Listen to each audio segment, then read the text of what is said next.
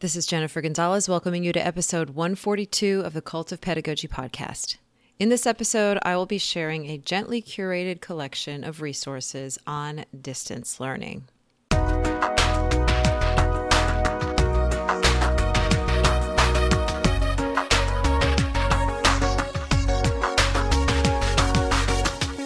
Well, here we are. If you're listening to this in the distant future, I'll fill you in. I'm recording this in March of 2020. We are watching the COVID 19 virus spread all over the world and scrambling to find ways to slow it down. Schools are closed everywhere. We're being told to stay home as much as possible. Everything is canceled. Absolutely nothing feels normal right now. It's scary. And one of the hardest things about it, for me personally anyway, is not knowing when it's going to be over. I had all kinds of topics planned for future podcasts, but now some of them seem irrelevant, while others just don't address the main thing on the minds of so many teachers, which is how are we supposed to continue teaching our students under these conditions? I knew I needed to shift my focus to something that would address distance learning, but every time I tried to put something together, I got so overwhelmed by all the stuff out there. Everyone has resources to share. Everyone has tips and advice. Every tech company is offering some kind of massive discount or free plan for teachers. And just as pressing, everyone has questions. What about primary grades? What about RTI? What about social emotional learning? What if my school isn't letting me teach my regular curriculum? And the biggest question of all what about families without tech? I didn't have any clear answers to any of those questions. But what I do have is access to thousands of teachers, each of whom probably has at least one good idea. So I turned all of these questions back to you. I asked a crap ton of questions on Twitter and Facebook, and for each one, I got hundreds of responses, which in turn were also overwhelming. I started a Google Doc and dumped a ton of stuff in there and tried to get it organized. I think I've finally turned that doc into something useful for you. I know I still haven't answered all the questions, but I'm hoping you'll find something that helps you through this crazy time. In this episode, I'm going to take my best shot at sharing clear, carefully curated information on distance learning. We'll be doing this in four parts. In part one, we'll address your head and your heart the very real, very valid emotional and psychological factors that may be preventing you from doing a decent job with online learning. In part two, we'll get into the nuts and bolts of distance learning, options for content delivery, different ways students can demonstrate learning, and some of the tech that can make it all work for you. In part three, I'll share some general tips and advice I've gathered from teachers in the field. And in part four, we'll talk about troubleshooting, solving some, actually two, of the more specific problems that come up often when we talk about online learning. Um, I've got two disclaimers before we get started. One, as I said earlier, this post was written in the spring of 2020. So a lot of the information here is discussed through the lens of the COVID 19 outbreak.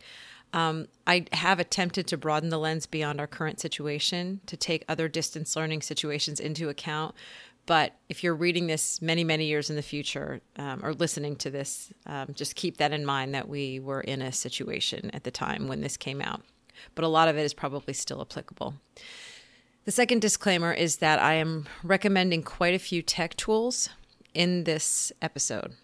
Before you proceed with any of them, please check with your district to make sure that the tools comply with your district's specific use policies for age, privacy, so on.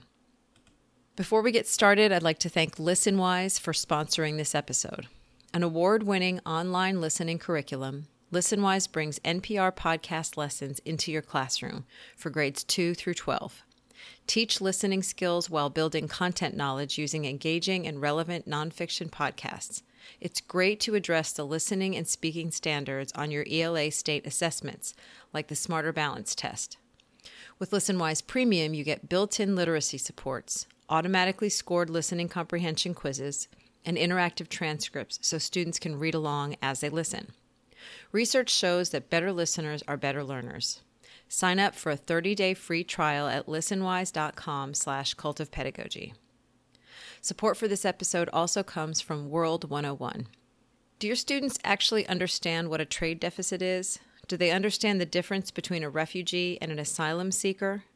If you answered no to any of these questions, check out World 101 from the Council on Foreign Relations. World 101 is a growing library of free multimedia resources that explains the fundamentals of international relations and foreign policy through engaging interactive storytelling. And did I mention it's free? World 101 will help your students become better informed, invest in their futures, and make a difference. Get them started today at world101.cfr.org. That's world101.cfr.org. Okay, let's get started.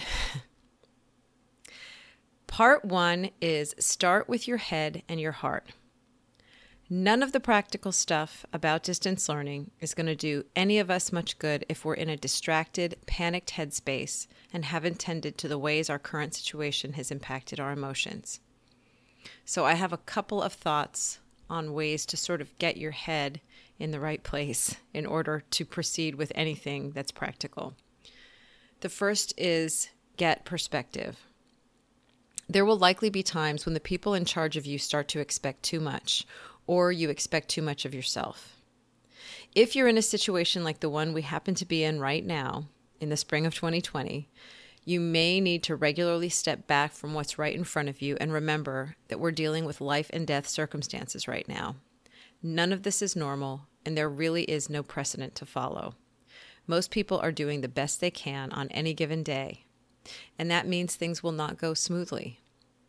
And by people, I mean everyone students, parents, your colleagues, your administration, your family members, and you. You will not always do things the right way, and we need to give ourselves grace for that. If you need something to help you regain perspective and cut yourself some slack, I am linking to um, an editorial written by someone named Carolyn Todd for Self Magazine. It is called Is Anyone Else Just Barely Functioning Right Now? And it really resonated with me, so I thought it would help you too.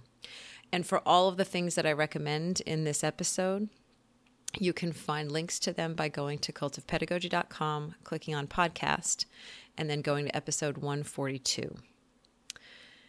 Now, if you personally have a cool level head at the moment, but someone else is pressuring you to do more, keep in mind that that person is also feeling his or her own unique pressure to perform, and they're passing that stress on to you.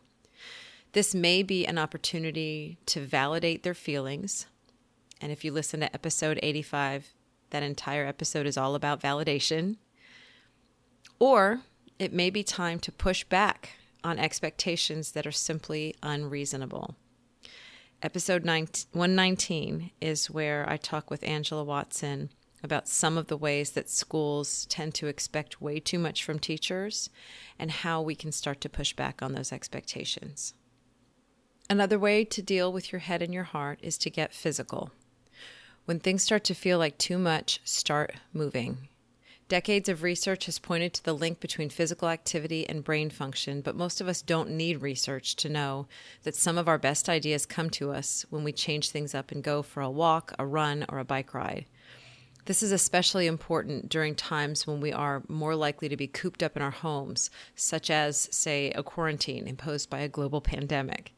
So, when you start to feel stuck or overwhelmed or upset and you're sort of out of ideas, consider doing something physical, even if it's just for a few minutes, and especially if you can do it out in fresh air. And you will, at the very least, find that you have calmed yourself down at least a little bit.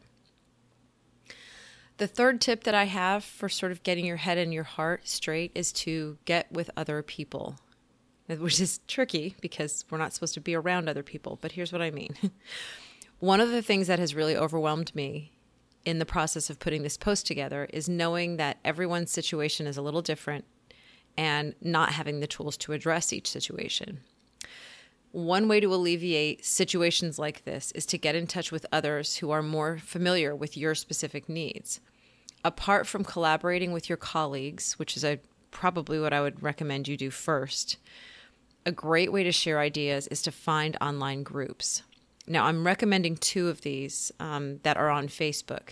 If you're not on Facebook, I strongly suggest you just set up an account only for the purpose of collaborating with others and you don't have to use it for anything else. But some of these Facebook groups are really, really good for sharing ideas.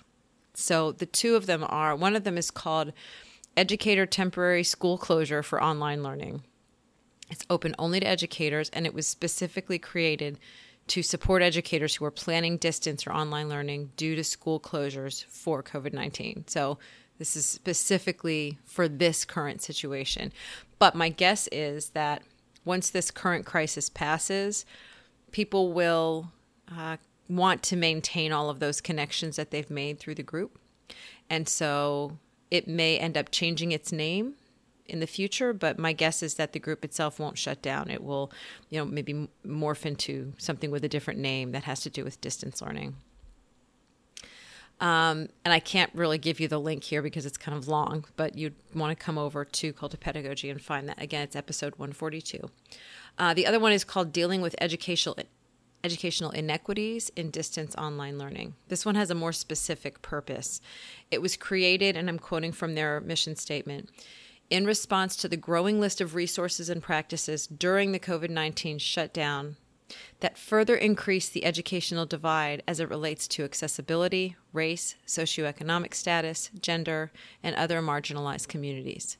We want to demonstrate real solutions in distance online learning that can provide solutions for all learners. So, one of the things that this particular crisis has really underscored is the fact that not all of our students were getting an equal education anyway uh, under the regular conditions. And this has really just made some of those gaps even wider. So, this particular group is focusing on equity. So, that would be something that would pertain to a lot of your situations and a lot of your student situations. So, I've got links to both of those. And there are probably lots and lots of other groups that are set up for special educators, for example, or for um, people who teach English learners, for example, where those groups were already established, and now they will they will also be talking about uh, distance learning. Okay, part two. This is the nuts and bolts of online learning. Online learning has so many components to it, and each one could honestly get its own whole blog uh, blog post or podcast episode. So, since I can't go too in depth all at once, I'm just going to do an overview of all the pieces and link out to resources that can help you learn learn more about each one. So, the first piece is the piece about connecting and communicating with your students. It is essential that you have clear, consistent, accessible channels for communicating with your students there are different pathways for communication that'll need to be established. And I thought about this for a while before I sort of categorized these. So the first two pathways are essential, they're must haves, and they're asynchronous, meaning participants can access the conversation whenever it's convenient. They don't have to be there at the same time. So these first two that are essential, the must haves, are the outgoing communication and the incoming communication. So, the outgoing communication pathway on this one is where you give instructions, post announcements, and generally inform your students about what's going on and what's expected of them. Some teachers are creating daily or weekly videos for this purpose. Uh, my own children have expressed a preference for the videos. They say that they understand the teachers that are doing that a little bit better than they do with the stuff that's just written, for what it's worth. Um, other teachers are just writing out instructions in places like Google Do- Google Docs. Other teachers are doubling up. They're having some short videos paired with some written instructions so that students get the information through different modes. I think probably the most important consideration with that outgoing communication is that you pick something and keep it consistent. Just pick one place to deliver and store outgoing messages and stick with that so that students know where to look Nothing gets lost in the mix and no one gets overwhelmed with information overload.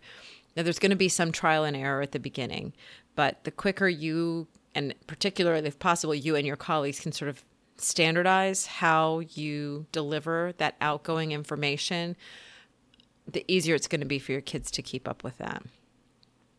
The other must have pathway is the incoming communication. This is the pathway for students and parents to reach out to you with questions, feedback, and updates on their ability to complete required work. So, this can be email, this can be um, texting, something like Remind. But again, I would say try to pick one thing uh, and if possible, if, if most or all of your students are able to access that, then make that your pathway for incoming communication. The third pathway, which I'm calling a nice to have and not a must have, is the two way or synchronous communication. These are the pathways where you and your students can communicate back and forth in a more open dialogue. This would be where you broadcast yourself live and students attend as participants in one on one, small group, or whole class sessions. The most common pa- uh, way that teachers are creating this pathway is through video conferencing. Um, many teachers are using tools like Zoom, Google Hangouts Meet, um, or Microsoft Teams, and there are other tools, but those three are fairly popular.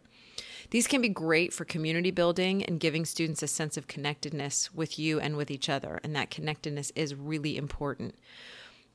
But it is also important to note that these platforms also have their pitfalls. One of which is that they may directly violate your school's privacy policies in terms of having kids on video, uh, whether or not uh, the tools are sort of gathering any kind of data about them, having their images online, there's lots of potential complications. So be sure to check with the people in your district who are in charge of compliance with those policies to make sure that you're actually okay. And I've also linked to an article from EdSurge that really does a good job of explaining the potential problems with video conferencing. There's apparently um, a thing now where people can hack into your conference and put inappropriate material on there. Um, and a couple of other issues, you know, student behavior and that sort of thing. So that's a really good article to take a look at before you take the plunge into video conferencing or maybe to correct some of the issues that you've already had.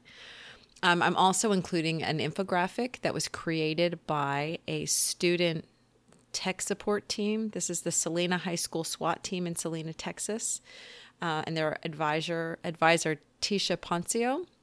Um, and it just offers some tips for students for participating in video conferences. It's a beautiful infographic and it's got really good tips. So you can grab that and use it with your students too.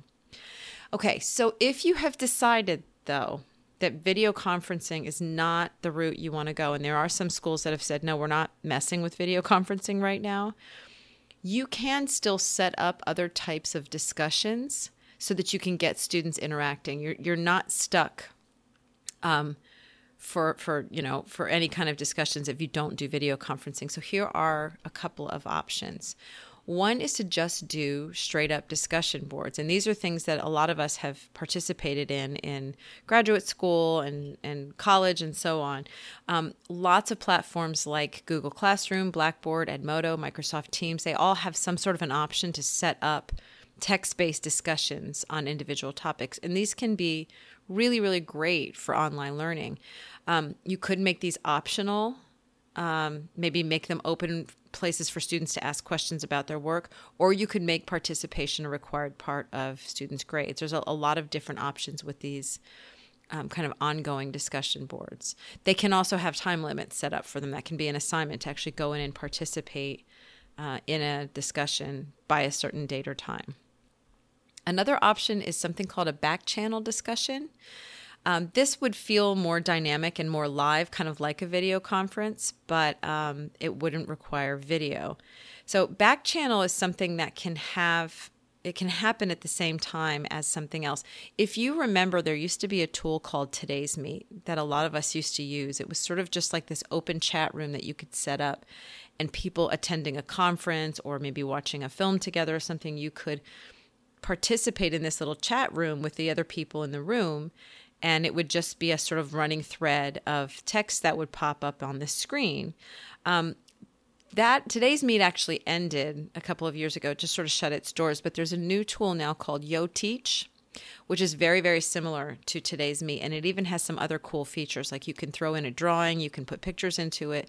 So that would be a way to you could create a YoTeach room um, for your class and, and, maybe just make it something that you hold just at a specific time or something like that.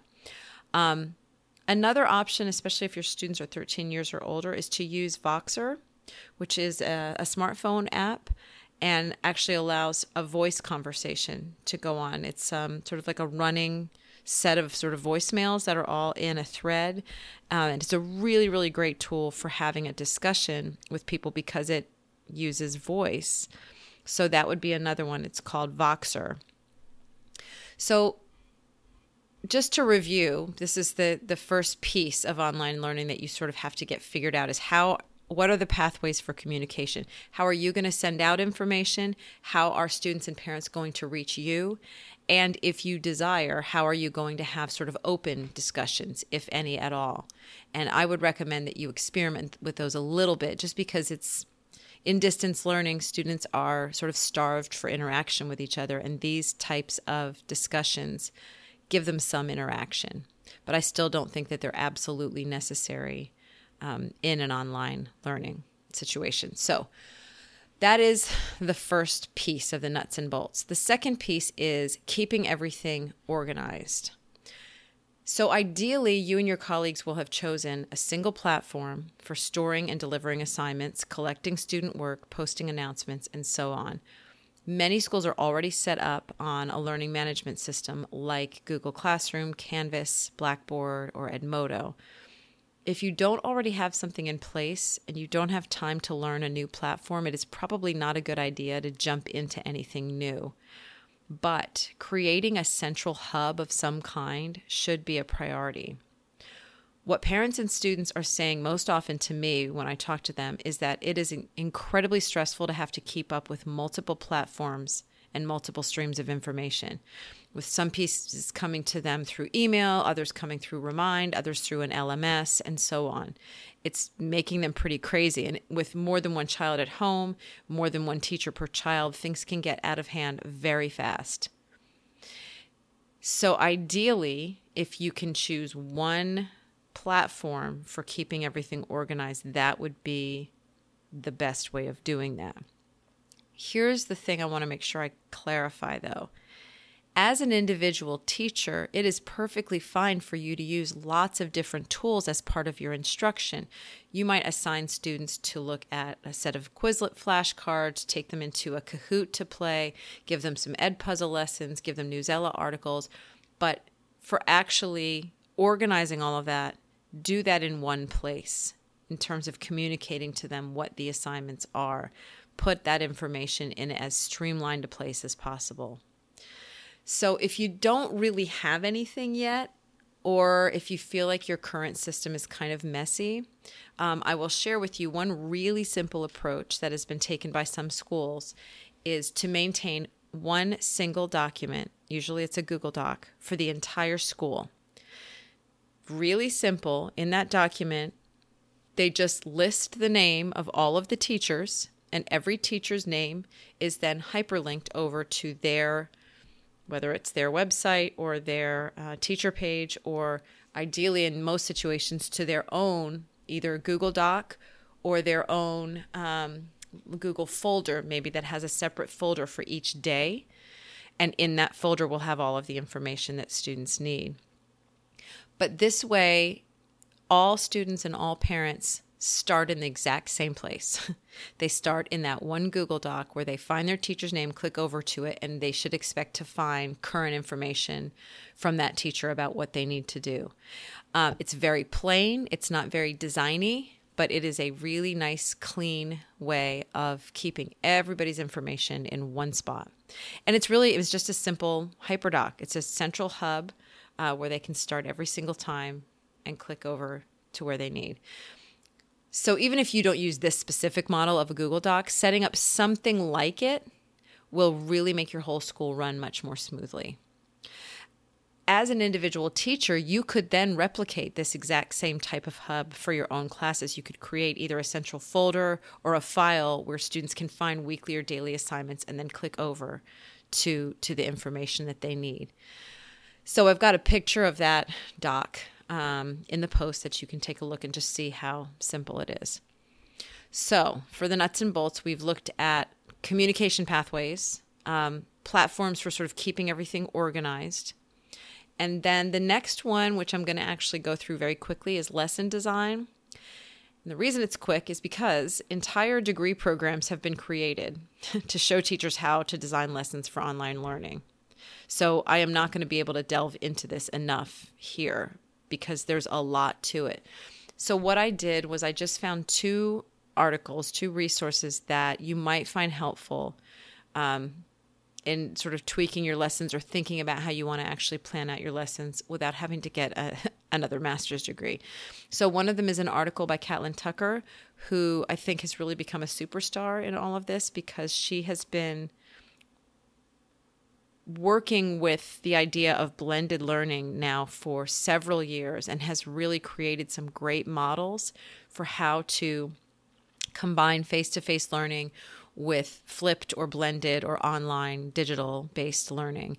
And so I think a lot of the systems and structures that she's set up for her classroom translate really beautifully to distance learning also. So I would recommend sort of perusing her whole website, but the one that I am linking to is just called Tips for Designing an Online Learning Experience Using the 5E Instructional Model. So she's taken an existing lesson design model and sort of um, tweaked it to to see what it looks like for online learning. And it's a great post because it's got five separate videos where she really walks you through how she plans lessons. So if you feel like you're sort of flailing and you just want something to use as a structure, that would be a great place to to sort of just get centered and get started uh, looking through through those those models. The other one is a little bit broader. It's from eLearn magazine and it's called Engaging Learners in Online Environments Utilizing Universal Design for Learning Principles. And it just sort of talks about how it's more challenging to uh, to do online learning because you have to work a little bit harder to get students engaged. Um, so they've taken sort of the principles of universal design, which is basically the idea of designing your lessons so that everyone can access them regardless of their of any abilities or um, special needs or uh, sort of like learning preferences so that's a good one too and one of the things they talk about quite a bit in that article is this idea of giving students choice um, choices in how they take information in and choices in how they demonstrate learning and so with that in mind, the next two sections here of the nuts and bolts um, are options for delivering content and options for um, students to demonstrate learning. In other words, one of the main things that you do, you're basically doing two things when you're setting up online learning experiences or any learning experiences. You've got the output, which is here's the stuff you need to learn here's the material here's the knowledge the skills that i'm trying to teach you and you've got to figure out some way of pushing that information out so that the students can digest it and then you have got the sort of assessment part of sort of like how are students going to show you that they learned it so i'm going to be giving you lots of different options for both of those uh, pieces of the learning experience now I realize I'm leaving off a big part, which has to do more with them sort of like discussing and digesting and, and processing it. Um, but again, I there's just too much to do. So I think this is at least a good start. Okay. So here are some options for delivering content. You've got to get your content out to your students. The options that I'm going to be talking about are readings, videos, static slide presentations, audio, and interactive learning experiences. So, five different things that you can create for students to digest the information. Within the category of readings, there are actually a bunch of different options. You could start with something as simple as a Google Doc or a Microsoft Word file. Um, you know, and as long as you manage the security settings so that they can't be edited, these are perfectly fine to send to students as reading materials. A sort of upgrade from that is a regular PDF, which, you know, you can turn a Google Doc into a PDF pretty easily. And the one advantage of PDFs is that you don't really have to worry about them being altered by the student because they, a PDF really can't be changed. It's harder to change it anyway. And also, things like fonts and other design elements will be preserved no matter what device a student is using. You probably had the experience of opening up a Microsoft Word file, for example, and having it look all jacked up because you don't have the right fonts or something like that. With a PDF, all of that stuff stays exactly as it's supposed to. So, a Google Doc, a Microsoft Word file, or a PDF, those are all perfectly fine ways of giving students reading materials. A step up from that would be to use um, a PDF with an annotation tools, and I'm going to be linking you to a couple that allow students to actually annotate the PDFs uh, or the files, which would make a really good close reading assignment. One of them is called Kami, K A M I, and that is designed for you know allowing students to put their own annotations onto PDFs. Another one is called Edji. It's E D J I, and that is a collaborative annotation tool, and it's pretty new. And it's designed to have groups of students read a PDF sort of together and, and comment on it as they go along. And you, as the teacher, can sort of see everyone's comments and annotations as you go. So that is worth experimenting with if you, um, you just want to try something new or if your course content might really lend itself to something like that. It's a, it's an interesting sort of twist on the idea of annotation and collaboration. Another option for giving students reading is to send them to a website of any kind. And there's lots and lots of free content online that would make excellent reading material for class assignments. You could, of course, just use any old regular like article from an online newspaper. And then there are sites like Common Lit, uh, Newsela, and Actively Learn, which just house libraries full of really, really good, high quality reading material for lots of grade levels. And in most cases, you can uh, find it by standard. On Newsela, you can even change the reading level. So there's a lot of good reading material already out there that you um, can just assign to students. Another site is Newseum Ed, which is more for sort of history and social studies teachers. It has fantastic primary sources, um, old newspaper articles, um, old photographs. It's a, it's just another great resource for sending students to a website to do some reading. Now, with any other, any website at all, there is another level here where you can do websites and add your own customized layers to it a tool called Insert Learning allows you to layer on your own instructional content onto any website. So you can insert a note in the middle of a website, you can insert a discussion question, a quiz, you can embed videos. So it's a way of turning a website into more of a lesson. So that tool is called Insert Learning. So all of this is just different options that you would have for just assigning readings to students.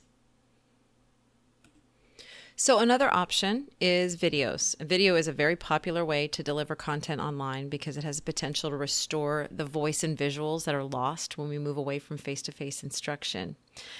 Once you have a good video, you can share it directly with a link, or you can use a tool like Edpuzzle or PlayPosit to build a complete lesson around that video. And if you've never checked out those tools, I've got links to them. It allows you to sort of build, you know, a quiz and other activities around an existing video. So you have two options for sourcing your video content. You can either use videos that were created by someone else or you can create them yourself. So we'll start by talking about the videos created by someone else. Obviously, the internet is absolutely loaded with videos, and using them means you don't have to make them yourself. What's challenging is finding videos that are appropriate for student viewing and that accurately represent the content you want to deliver in a way that is succinct and maybe even entertaining.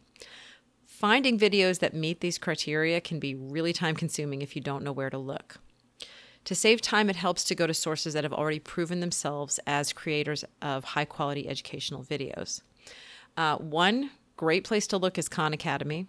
They offer a massive library of videos on math, science, arts and humanities, including history and government. So that's a great place to start.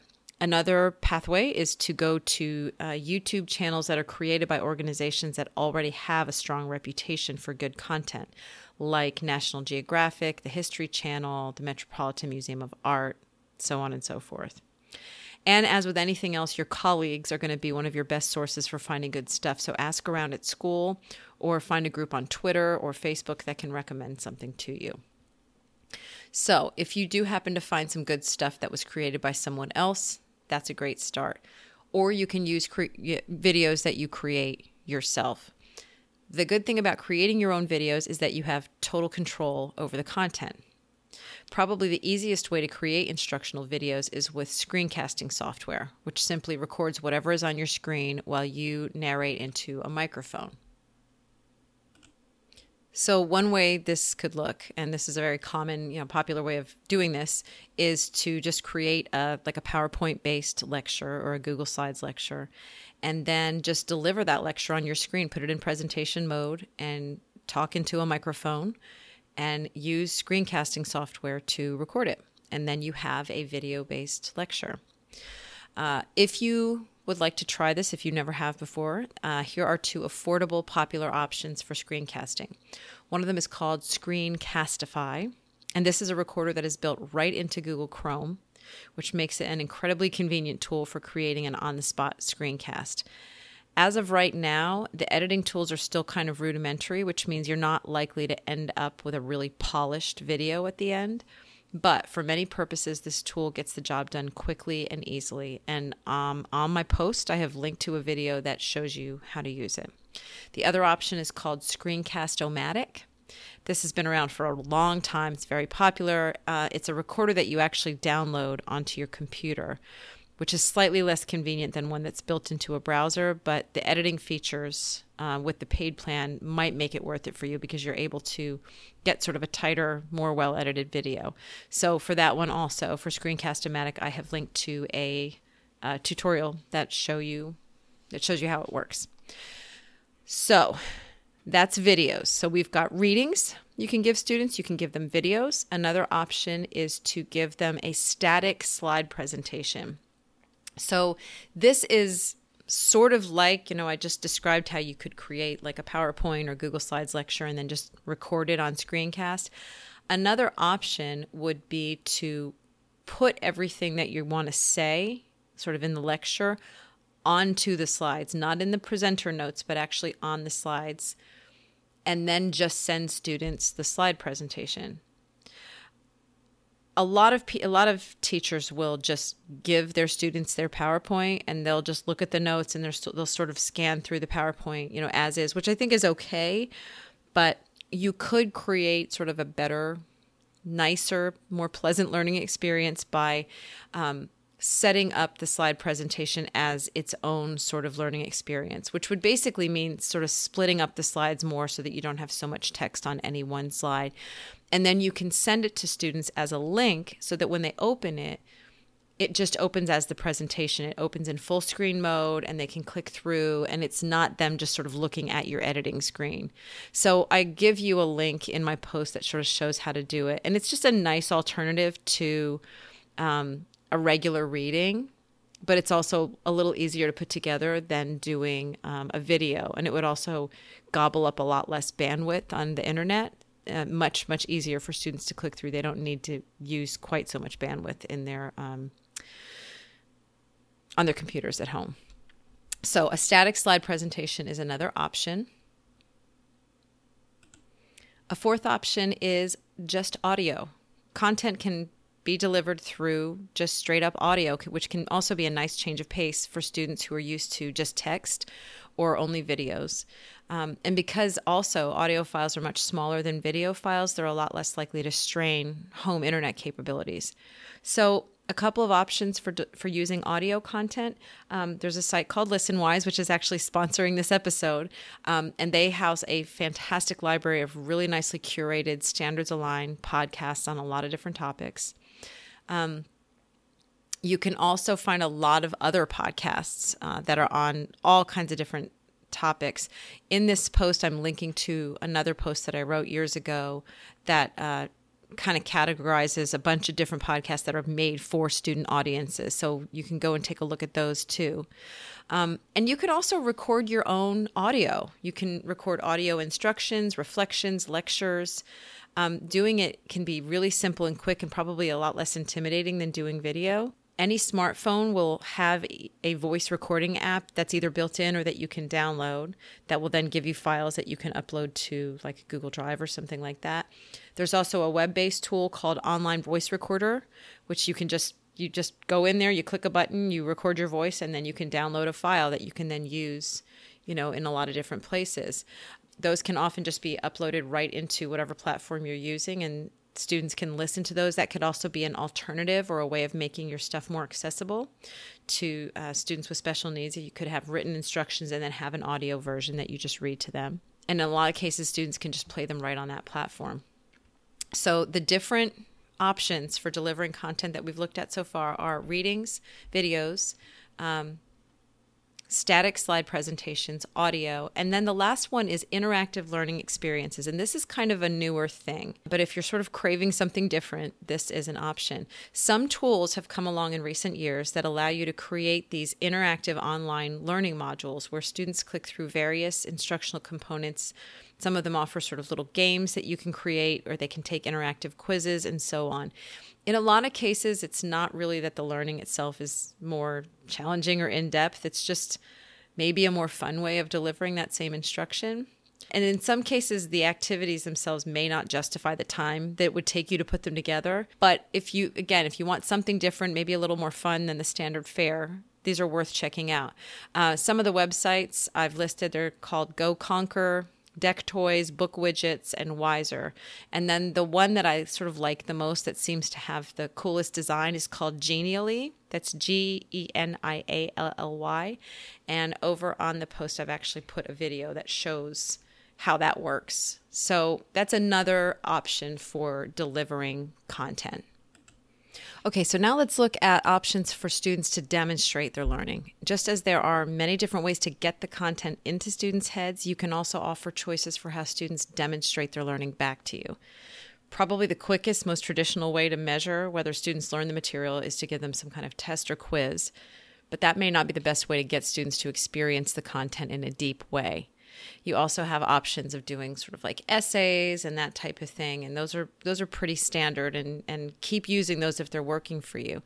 But sticking with some of these more traditional methods really only favors students that work well in those modes and it doesn't really allow other students to shine in areas they might be stronger in. It's also maybe not that much fun. So if you're sort of looking for ideas, for some fresh ideas for end products, I've got some for you. Now, I got a lot of these by asking on Twitter, and I have linked to that question on Twitter so that you can actually read all of the suggestions that people had.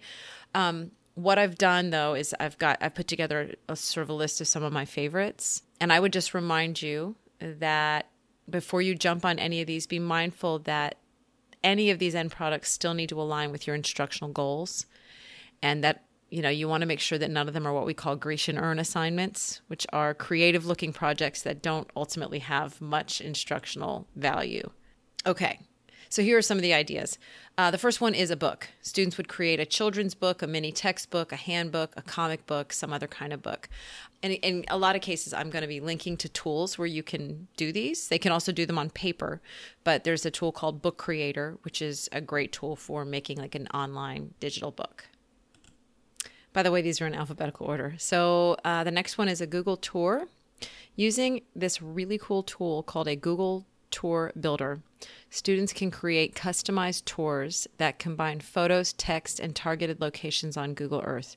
You kind of have to see it to understand what it looks like, but you sort of click through various pieces of text and it sort of takes you around the map and shows you different views of different parts of the world, and then the person who created it actually writes up their own text commentary. So they're they're incredibly just really cool, and and doing one of these, they could they could be tours that explore a current event. They could explore historical periods or phenomena. They could do science or geography topics, global research topics. Students could also do a tour that sort of explores their personal histories or maybe their future plans. Or they could even do a Google tour that's based around a completely fictionalized story, maybe that takes place in various locations around the world. So I feel like there's a lot of really neat things you could do with this. So I think it's worth exploring. Um, another option for an end product would be an infographic. So, either on paper or using a tool like Piktochart, you could have students create an infographic to represent or teach about an idea or a set of data or a combination of those things. Another idea is a lesson. You could have students actually write their own lesson on a chunk of your content. Uh, to make this successful, uh, you probably should provide them with the basic structure of a lesson so that they can follow that, including things like, you know, lesson objectives, where's the direct instruction, where's the guided practice, have them create some sort of an assessment to measure their success. It could be a really interesting learning opportunity. Um, and just a really different kind of an assignment. You can then extend that and have them teach the lesson through a screencast video or something like that. Another idea is a model. Students can create a physical model representing some aspect of your curriculum. And then, if you're doing this online, they could photograph it from various angles, you know, write up captions to those photos, create a video tour of the model. But, you know, just because it's a physical thing in their home and they can't bring it to you at school doesn't mean that they can't uh, sort of show it and talk you through it to, to, to demonstrate how that model is, is representing that piece of learning. Another idea is a museum or multimedia collection. You could have students curate a collection of artifacts that represent a curricular concept along with their own written captions in maybe something like a Google Slides presentation. Uh, two really good resources for gathering these artifacts, whether it's you know videos, photos, um, that type of thing, um, are the Smithsonian Learning Lab and then a website called Google Arts and Culture. And both of these are huge collections of sort of images and videos and other things, artwork and other scientific things. And you, you kind of have to go and look at it, at them to get an idea of what I'm talking about. But they're great collections where students could pull to create their own collections that represent a certain type of learning. Another option is a podcast. You could have students use the recording tools that I already mentioned in the audio section, or they can use an app like Anchor um, to record a podcast. And the podcast could be about anything. They could express an opinion, tell a story, teach about a content related topic. Um, if they have a lot of material, they could even break that podcast up into multiple episodes and do a series. So there's lots and lots of um, options for a podcast, which I think some of your students would really love to have that as as a choice. Another way of having students demonstrate learning is with a scavenger hunt. Having them participate in some sort of content based scavenger hunt and then take photos of what they're finding uh, to actually record their findings. There is actually an app called Goose Chase that sort of structures this. You don't have to use it, but that that kind of could make it even a little bit more fun. Another option is a sketch note. You can have students create a sketch note, and that's those sort of picture notes where it's a lot of words and then a lot of little doodles and they're all kind of like organized around and ha- you could have them create one of these to represent a content related topic. They could do this on paper if they're not tech based or there are drawing apps that they could use these um, use to create these too.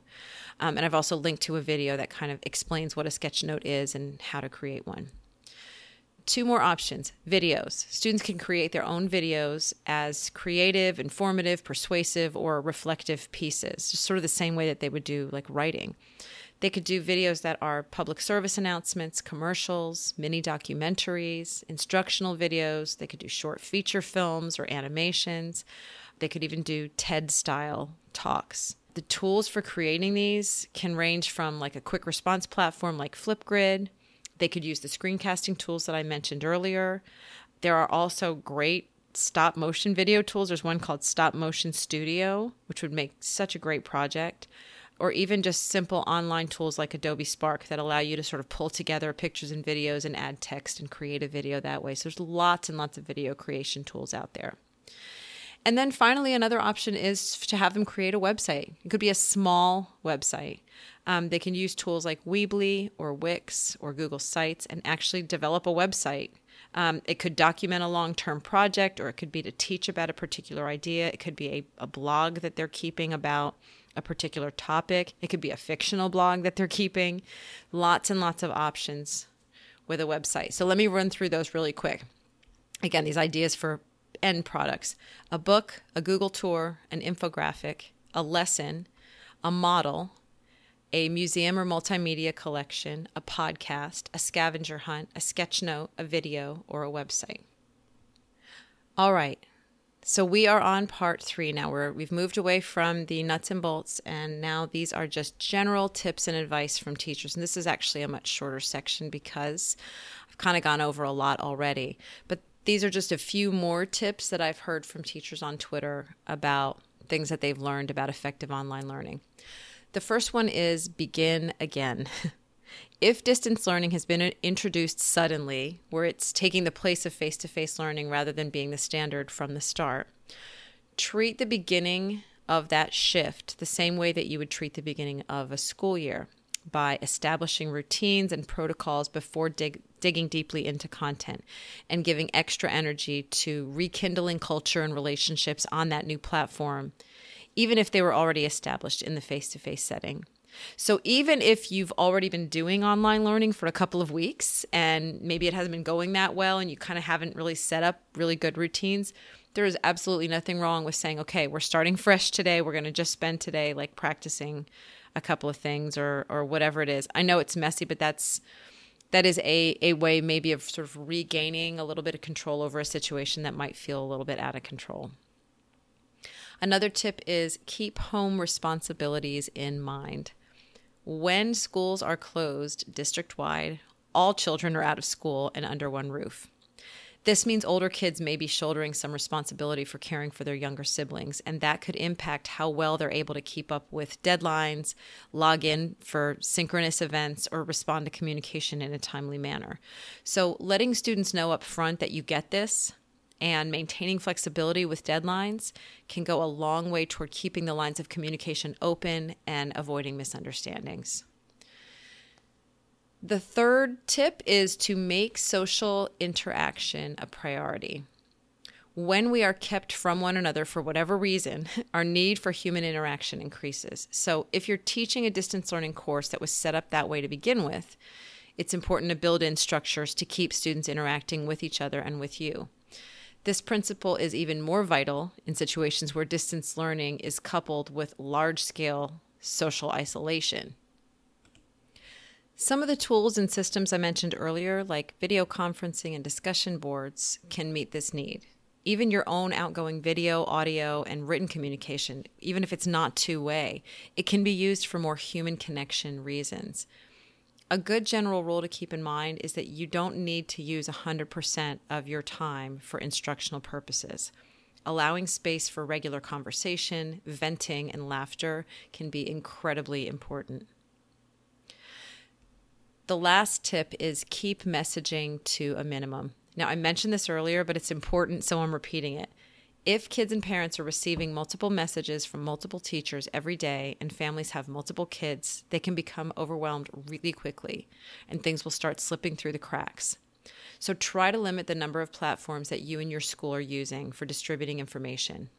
Ideally, you'll have one clear channel for sending out announcements and messages, and those will be limited in number.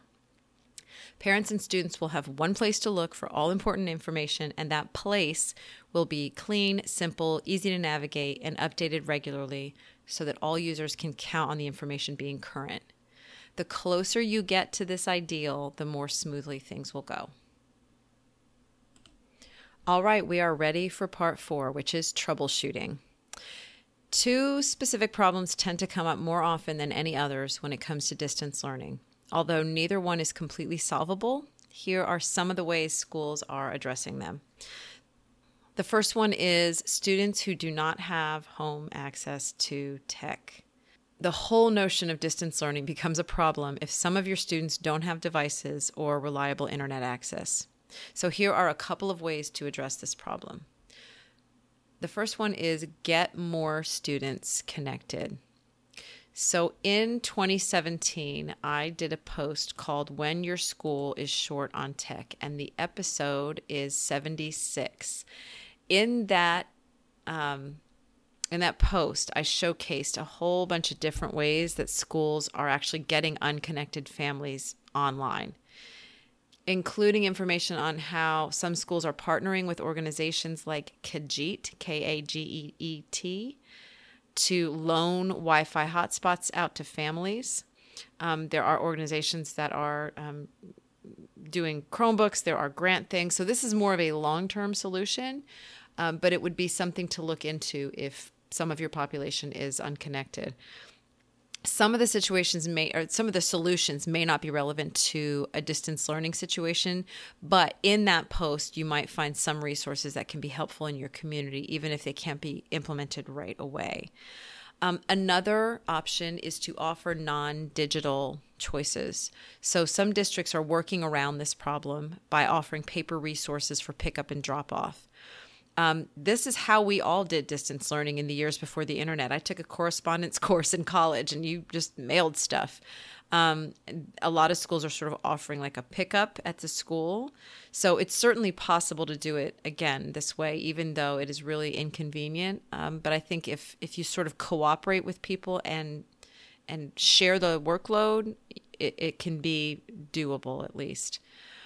Another option is to use the phone. And hear me out because I'm not talking about doing the entire instruction on the phone, but if you have tried other avenues and you still can't get a hold of some families because this is a problem for some teachers is that they can't even reach some of their families. Just trying a regular phone call might be your best option. If you want to keep your number private, you can set up an account with Google Voice, which allows you to call, text, or message another phone without sharing your personal number. Also, I've linked you to some instructions on changing your phone settings to block your number. And if you're reaching out to families that don't speak your language, there is an app called Talking Points, which allows you to actually communicate with them in their language. It allows you to send messages that will be translated. And I believe they offer 20 to 30 different languages. So that's one to check out. Um, and families on the receiving end do not have to have smartphones as long as they've got a phone that can receive a text uh, it could work with them. So that may be an option. Another option, which I sort of alluded to before, is to use the mail. This is not ideal, it is not cheap, but it still may be possible to mail materials back and forth. And if you've got office staff in school, they might be able to help with this. Even if instruction isn't possible this way, consider the impact it would make if you took 10 minutes to mail a handwritten letter to an otherwise con- unconnected student just to let them know you're thinking about them. And I know that is a concern for some teachers. They've sort of given up on the idea of trying to do regular instruction with some kids that are just very difficult to reach for the moment but they want them to know that they're still thinking about them and that they still care about them and, and sending something through the mail it may get to them and finally as a last resort and i know this is not possible in some cases but there are some teachers that are doing home visits, which is not out of the question. If you're deeply concerned about reaching students who can't be reached in any other way, it may be possible to just drive to their neighborhoods and, you know, maintaining all precautionary measures and social distancing, checking in with them you may only need to make that one visit just to at least establish some sort of a phone connection or a neighbor or some other way that you can actually maintain from that point on. So I know that there are some teachers who are really sort of torn up about not being able to reach certain students. So um, remember that digital options are not our only options. Uh, it may be a matter of doing things that are just kind of unconventional nowadays, but maybe at one point in time they weren't. So, those are some suggestions for trying to reach students who don't have technology at home. The other concern, and I really don't have a ton of answers for this one, but this is for meeting special education, RTI, and language learning needs. So, many of our students have these individual needs, and we have figured out how to meet them in a school setting. But when a school moves to a distance learning model, teachers and parents are at a loss for how to continue working with these students. So, since this one is really far out of my wheelhouse, what I did was I reached out on Twitter asking teachers, you know, how they're handling this particular need. I have linked over to that tweet and there are hundreds of replies. Probably your best bet is to go over there and read those replies because you'll probably find one or two things that work in your situation. The other benefit to that is that you will then find other people who are doing some of the same things that you're doing and then you can connect with them and and process more of these questions and ideas with them. Apart from that i've just got two two other resources to share. One is the talking points app that i just talked about which allows you to reach out to parents who speak a different language. And then I would take a look at Microsoft. Microsoft has a growing suite of tools that are made specifically to make online learning more accessible for all learners and they they continue to work on these and improve them and improve them and improve them. So I've linked over to uh, a post where I kind of go through all of those different things, um, you know, reading accessibility tools and voice to text and text to speech, and I'm probably saying them all wrong, but they they really are, I think, leading right now in the area of accessibility. So if if you are able to learn and then teach your students even one or two of these tools to make some of the materials more accessible to them, that could really help long term in distance learning.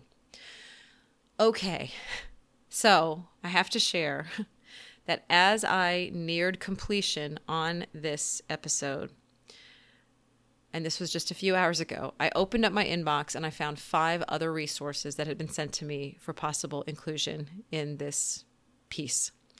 Looking through them made me realize that I had missed gobs and gobs of information here. I felt completely deflated and overwhelmed all over again. But then, as I have often had to do in the past couple of weeks, I took a deep breath. I closed up all the things that were distracting and upsetting me, and I said to myself, Today you have done enough. So I hope something in here has helped you in some way. And if not, tomorrow is another day. I will be back.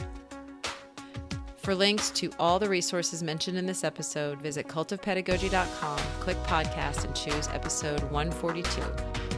To get a weekly email from me about my newest blog posts, podcast episodes, and products, sign up for my mailing list at cultofpedagogy.com slash subscribe. Thanks so much for listening. Wash your hands, be smart, be safe, and try to find a way every day to be grateful for everything that makes life worth living.